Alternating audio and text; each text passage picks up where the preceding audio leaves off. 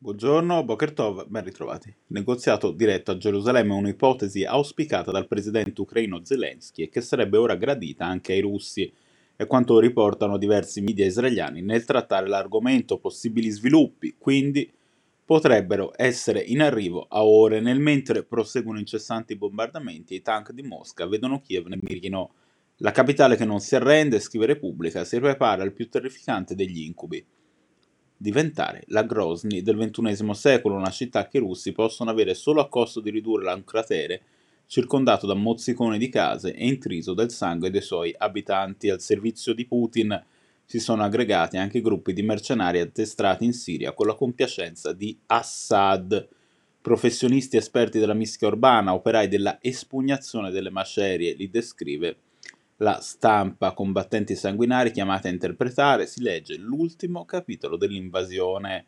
Ieri Zelensky è tornato a parlare all'Europa in collegamento con Firenze e altre città. Questa guerra, le sue parole, non è stata iniziata da noi ed è un'invasione cinica e crudele da parte della Russia.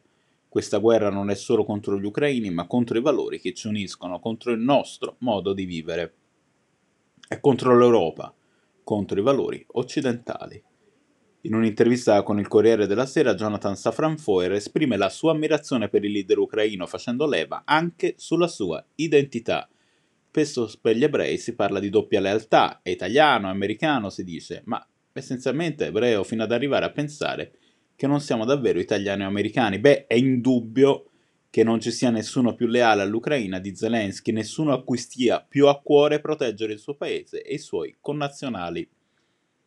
Il viaggio di un grande scrittore ad Auschwitz, Paolo Giordano, apre il numero della lettura del Corriere in edicola, un viaggio che si definisce ancora più necessario mentre l'Europa riprecipita nel cataclisma del Novecento, mentre Putin si incarica di denazificare l'Ucraina, mentre l'ebreo Zelensky lancia un appello agli ebrei di tutto il mondo, secondo la testimone della Shoah Edith Brooke, intervistata dal Fatto Quotidiano, è rivoltante che per giustificare l'aiuto bellico si tenti di fare un'equivalenza tra Putin e Hitler. Questa è la sua posizione sul conflitto, siamo sul punto di provocare la terza guerra mondiale, perciò chiedo di fermarci, perciò non vorrei armare l'Ucraina.